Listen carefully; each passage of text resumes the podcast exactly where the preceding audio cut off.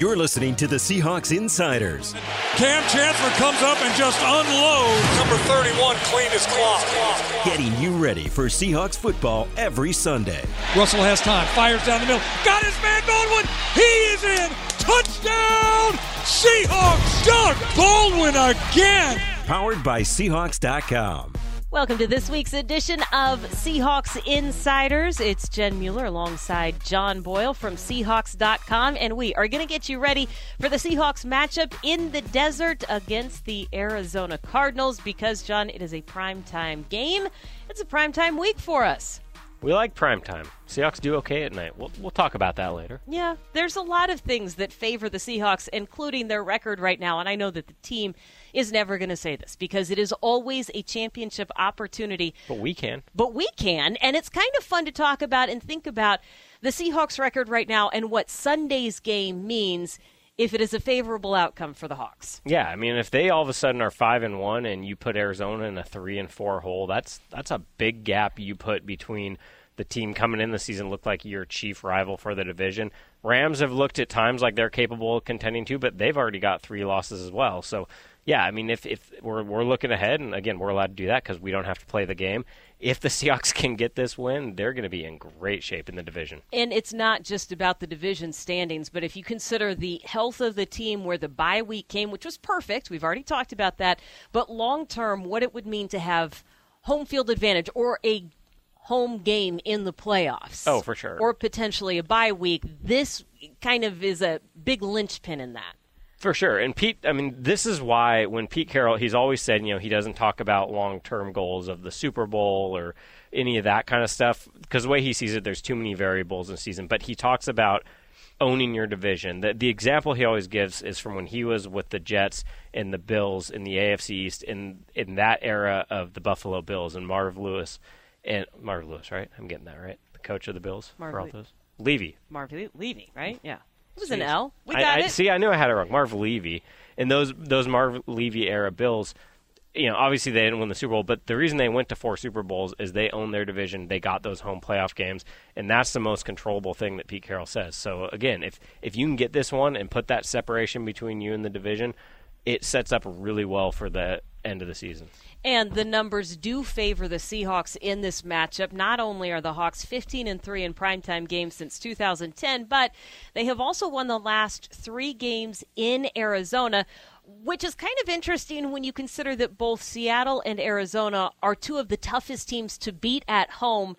It's been a little bit flipped in it has. series. It's kind of weird because yeah, I mean you go back to the last three years. Last time the Seahawks lost there was Russell Wilson's first game.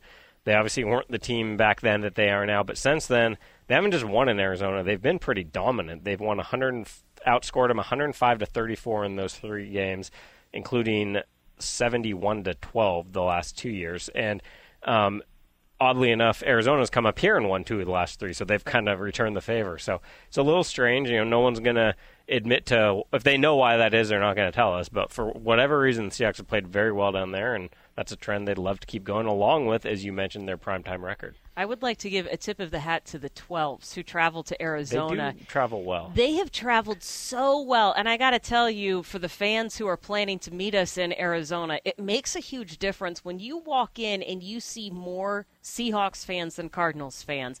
And it is so loud on the sidelines in favor of the Seahawks. It's crazy down there and you'd be crazy to think that you're not impacting the game. So yeah. well, keep those Pete, numbers coming. As Pete Carroll noted, there's something to be said. We can go look outside right now. There's something to be said for going to Arizona this time of year. Yes. So fans like that, and Arizona is a city with a lot of people from all over the country there. So you've got some relocated 12s down there living there. So they, they do. They get a really good turnout every year. And when it comes to the 12s following the Seahawks and wanting to know where they are with injuries, well, I guess there's some good news all the way around, even though it might not be news you want to hear. For example, Luke Wilson underwent surgery on Monday, and that could have been a lot worse. John, rarely do I on the sidelines have an incident where the officials clear the field. They did that twice. I've never heard an officiating crew do that. Yeah, they, they, they, cleared direct the field. Yeah, back to the sidelines. And usually you're looking at uh, a much longer time frame for getting a player off the field. It, Yeah. it usually indicates something more serious. So I think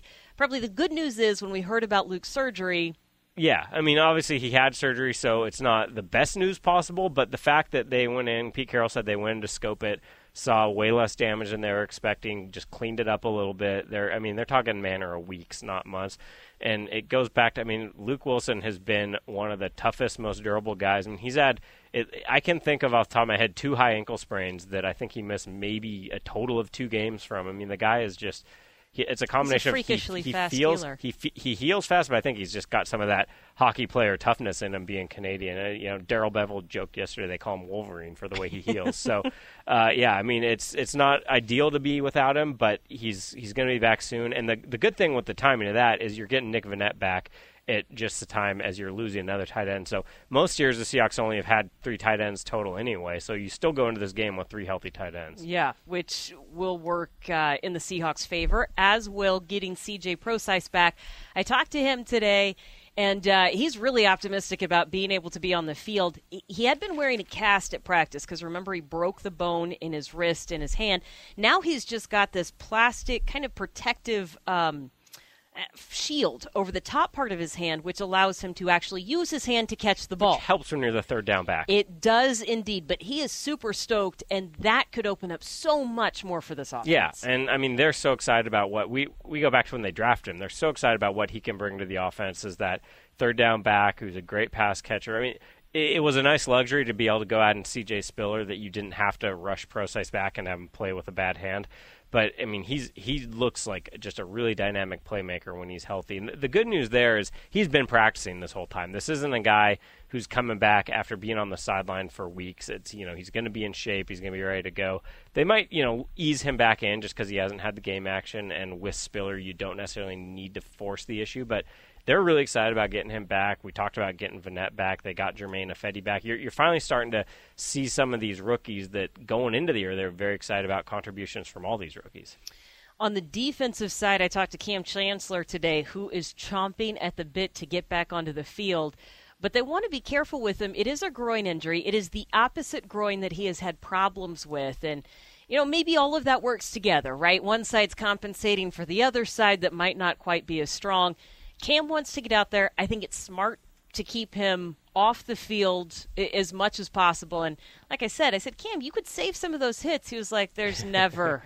There's never a lack of hits. I, I can handle no, it. They, they don't think that way. Yeah, I mean, we'll see on him. Pete Carroll's been, you know, pretty pretty clear in his messaging this week that they're they're going to wait. They're going to decide. You know, he's he's a guy that obviously could play without practicing much. He knows the defense back and forth, and he could just jump in if he needs to without practicing. So we'll see. They they're they haven't practiced yet. We'll see what his status is at the end of the week. But the good news is they feel really good with what they have in Kelcie McCray if they do need to go that route again. But it sounds like Kam Chancellor, nothing long term. You know, maybe it's another week, maybe it's not, but they'll they'll get him back. And they do on the defensive side get Frank Clark back, which is a big addition. Where you know with those pass rushers, you, you take one guy out of the mix who's a big part of it, and it affects everybody in terms of the amount of snaps they have to play and just the production. I mean, he's he's a guy with three sacks already this season. Yeah, it was uh, Frank Clark comes back, and Michael Bennett isn't going to miss time after Which he is missed great the last news quarter. from what we saw. I mean, it looked bad at the time. He gets his legs cut out and his his knee kind of hyperextends a little, and I mean that's that's about as an important player on that defense as you could lose, and to get him back this week is huge. And uh,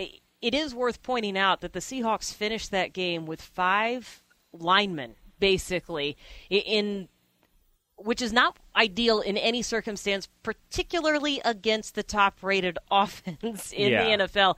And yet they were still able to. That fourth quarter was impressive. Yeah. you know the amount of yards, no points that were allowed. So if you think about where they are and the potential of where they could go when these pieces are healthy, I think it's pretty exciting for this stretch of games that uh, has some interesting matchups coming up, For sure. including this one against the Cardinals. So, John, when you look at the Cardinals' record, I don't know what to make of it. What do you make of the team? You know, I, in a way, I think their record's pretty reflective of what we've seen this year. I mean, they're a very talented team, and as we've seen the last couple of weeks, when they're right, they can go out and beat teams pretty thoroughly. But they haven't just been the consistent type of force we saw out of them last year. I, I, still think there's a very, very good team, and the Seahawks seem to be catching them as they're getting going. So, you know, I, I don't think, despite a 500 record, this is a team anyone's going to take lightly or think is taken a step back from where they were last year. I mean, there's there's a ton of talent there, and it seems like they're starting to get together after a rocky start. But they do have different pieces on the offensive line yeah, due they're to missing injuries some guys. suffered. Both guards are one's out and one's in question. So Right, and so I would think that that's a good spot for the Seahawks to take advantage. And yet, I'm looking at the the stats from last week, and the Cardinals had 171 rushing yards. Yeah. They didn't turn the ball over, and they didn't allow a sack. Yeah, I mean that's exactly that looks like a matchup a team should be able to exploit, and they've I mean they've run David Johnson's having he leads the NFL in all-purpose yards. They you know they really got it going, and you mentioned no sacks. That's that's impressive pass protection, missing your starting guard. So yeah, I mean i- as I was just saying, it seems like they're figuring it out, even missing some key pieces, and they, I, I think that it's going to be a real test for this defense again. David Johnson, 111 yards, three touchdowns last week against the Jets. He leads the NFL with 833 yards from scrimmage and, eight, touchdowns. Exactly. Yeah. How does he compare? Because last week we spent some time talking about the running backs from Atlanta and how they match up. How does he compare to them, or or just match up against the Hawks? Yeah, I mean, different physically. He's a big dude. I mean, he's he's a big physical back. He moves well also, but in terms of the test of a team that's going to be a committed to getting the run going and b they throw to their running back, that's similar to what we saw last week. The the, the Falcons have been a good running team. Their running backs both are good pass catchers, in particular Tev, Tevin Coleman. Yet the Seahawks, as they've done all year, they were great against the run. They only allowed 50 rushing yards on 17 carries to those two running backs, and only four receptions for 17 yards to two guys who catch the ball very well. So it, it that bodes well for the Seahawks. Again, you know, Dave Johnson's a great player. It's no disrespect to him, but I think in general this team is set up well. That if a team's best weapon is a multi-purpose running back, that's a matchup the Seahawks like with their linebackers and their safeties and just that front four, the way they stop their run. And he has six games this year with 100 plus yards from scrimmage. No, I'm sorry, six straight games. That was uh, over a couple of years. The last two games, he's had uh, over 100 yards rushing.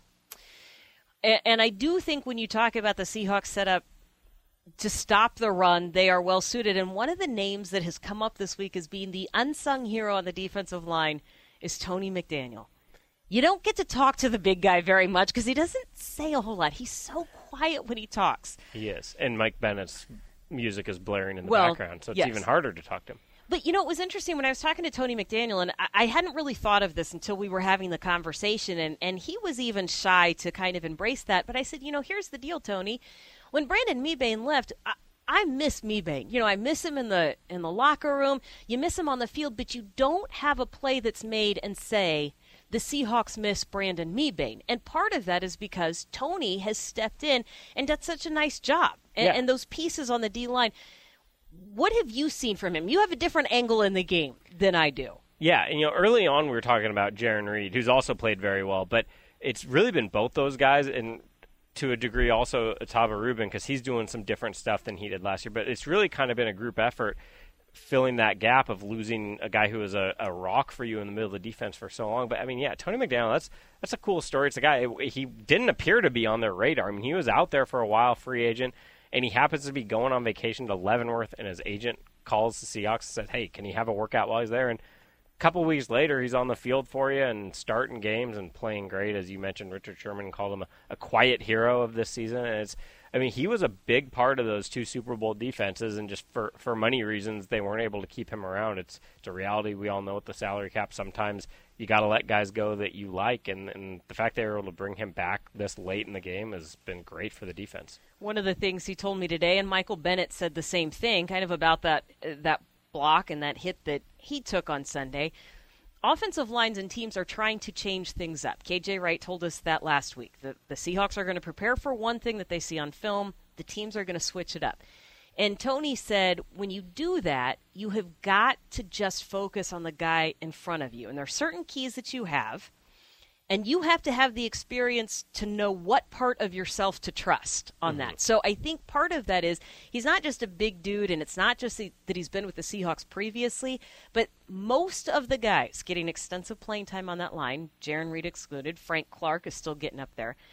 You don't realize how good they are because they're able to make such small adjustments and not get overwhelmed by something new coming at them every week or every quarter in a game. Yeah, and part of it, when you say you don't realize how good they are, there's probably no position in football that's less appreciated when they're doing their job right than an interior lineman who's a run stopper. An interior pass rusher, you notice, but the Brandon Mebanes, what when Jarran Reed's out there on run defense, Rubin, I mean, those guys can play a phenomenal game and not register a stat. But if yeah. they if they occupy those blockers, if they clear holes for linebackers, if they're doing their job and stopping the run, you, you may not notice it, but it's it's what he's been doing since he got here, and it's been really impressive. Yeah, and the D line is going to have uh, their task stopping Johnson. And how about Larry Fitzgerald? It, it, it's like the ageless. I wonder. know you asked that question. I asked Pete that because I was like I, I remember probably three, four years ago thinking he's a great player, but this has got to be near right. the end for him. And he's got to be slowing about, down. Everyone thought you know Floyd is coming in; he's their new number one, and they're going to phase Fitzgerald out. He's their leading receiver now, and it, it's he's an unbelievable player. And I think he's. I mean, even though he plays for a rival, I think even Seahawks players really like the guy just because he's he's one of those guys that's just so likable and seems to play the game right, and you know all the cliches you could say about a guy. He's he's fun to watch.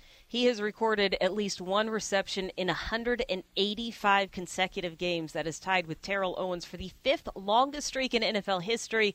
He will tie Hines Ward this week should he catch a pass. I'm okay if he ties Hines Ward. I'm okay if he catches a pass. Yeah. I do like watching. I think Fitz it's a play. pretty safe bet he'll catch probably, a pass. As good as the Seahawks defense is, he'll probably get he'll one. He'll probably get one. But you know what? It's a question as to whether Michael Floyd will, because you mentioned him. He came on fire.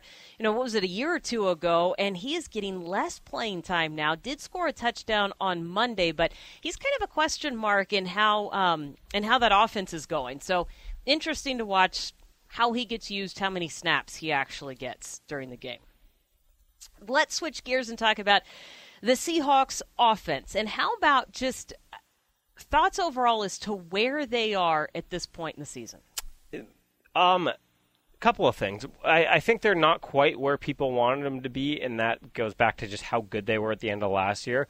But when you look at the nature of this offense in past years of how they've started slowly and got it going, when you go by that bar, I think they're in really good shape because there's a lot of room for improvement still, but they're still playing well. The passing game's looking really good. The protection's great. they have given up 10 sacks through five games. It was 22 in five games last year. So it's night and day there. There's been a lot of focus this week on the running game, understandably. I mean, by their standards, when you just look at the numbers, they're way down. I think they're averaging 88.8 yards a game, which ranks 25th in the NFL. Um, but I think internally, there's a little less concern than maybe – when you just look at those numbers. A lot of that has to do with Russell Wilson. He's a big part of the rushing game in his career. He's a guy that's, you know, not only rushed for a lot of yards and averaged a lot of yards per carry, but just the threat of him makes a big difference. And that hasn't been there with the injuries. I think he's getting back to where he was. And if, if he gets back to running, not a ton, but just, you know, those, those 20, 30 yards a game, that makes a big difference both in the numbers and just the effectiveness of it well, 20 or 30 yards a game would be a tremendous improvement over what we're seeing. And, and I don't, I shouldn't say improvement because I don't necessarily need him to run the ball more if the offense is going to be efficient passing. But he has run for just 35 yards this season, which That's doesn't about sound an average like a lot. game for him for most of his career. It absolutely was. Last year he was averaging 34.6 yards a game, and in 2014 it was 53 yards a game. So if you add that to the rest of that total that the running backs are getting you, you're now in that 110, 120 range, which looks pretty average for a Seahawks yeah. running attack. Yeah, and I, I really don't think they feel they're that far off. At the same, they know they can be better. I mean, Tom Cable talked about this yesterday. Yes. It's been inconsistent is the biggest thing. I mean, heck, they they gashed a huge hole for a 41 yard run against the 49ers on their first run. I mean, they've they're capable of blocking well, and we've seen it in spurts. It's just they need the consistency there, and, and if they get a little bit more of that consistency blocking, and if Wilson becomes a little more of that running game, I, I don't think it's going to be something we're talking about in November, December that they can't run the ball. Yeah, I, I think that it's a good sign that they've done what they've done up to this point. He's also getting the ball out faster than he ever has yeah. in his career, and he's one of the most efficient passers right now in the NFL. So I think those are all good things, as is this fewest penalties committed by the Seahawks came last week. Three penalties for 30 yards it's nice when you play a clean game and That you're helps, not especially moving off- backwards. yeah, especially for the offense. When when the offense has had a lot of their worst spurts of you know three and outs and going a quarter without moving the ball. If you go back and look at those, there's almost always some penalties involved, whether it's a first down hold or a, a hold that negates a big play, just things like that. So you get those out of the way where you're not going, you know, first and 15, second and 20. It makes all the difference in the world. And my last point is just the way that the special teams kind of got off the schneid a little bit last week. We talked about the number of kickoff return yards, which just hadn't been there last week. Five returns for 109 yards. Tyler Lockett accounting for four of those returns, which was good to see him out there. It's good to see him picking up yards. And, and Pete Carroll says that they've been okay and they've Yeah. got. Uh, There's room to grow, but room to getting grow. Tyler Lockett back to being Tyler Lockett will help. He's getting there. I'm not sure he's all the way back yet, but he's getting healthier to the point they let him return kicks, which he hadn't done the last two and a half games. So get getting him going will help. It's interesting though, just kind of a, a sidebar off that Pete Carroll talked about. It's becoming a lot more attractive to take that touchback with those five extra yards because you need a pretty good return now to get past the 25 yard line. So those yards you mentioned, I mean, those those numbers sound good. At the same time, like that's pretty much getting back to the 25 on most of those. Right. So it's, but I think as we see a healthier Tyler Lockett, he's going to pop some of those. And maybe you don't always get the big yards, but if you go 22, 24, 25, and then boom, you're at midfield, then it's worth it. Well, and especially if you look ahead in the Seahawks schedule, right? If he starts picking up steam and he gets back to what he is, getting a short field and, and getting field position in your favor, that plays really well in some potential nasty games down the stretch, weather-wise and all of that good stuff. So, well, that has been this week's edition of Seahawks Insiders with John Boyle and myself, Jen Mueller. John Boyle has you covered on Seahawks.com for everything leading up to Sunday night's game in the desert. And you can listen to myself, Warren Moon, and Steve Raible on the call on the Seahawks Radio Network. And we will be back with you next week.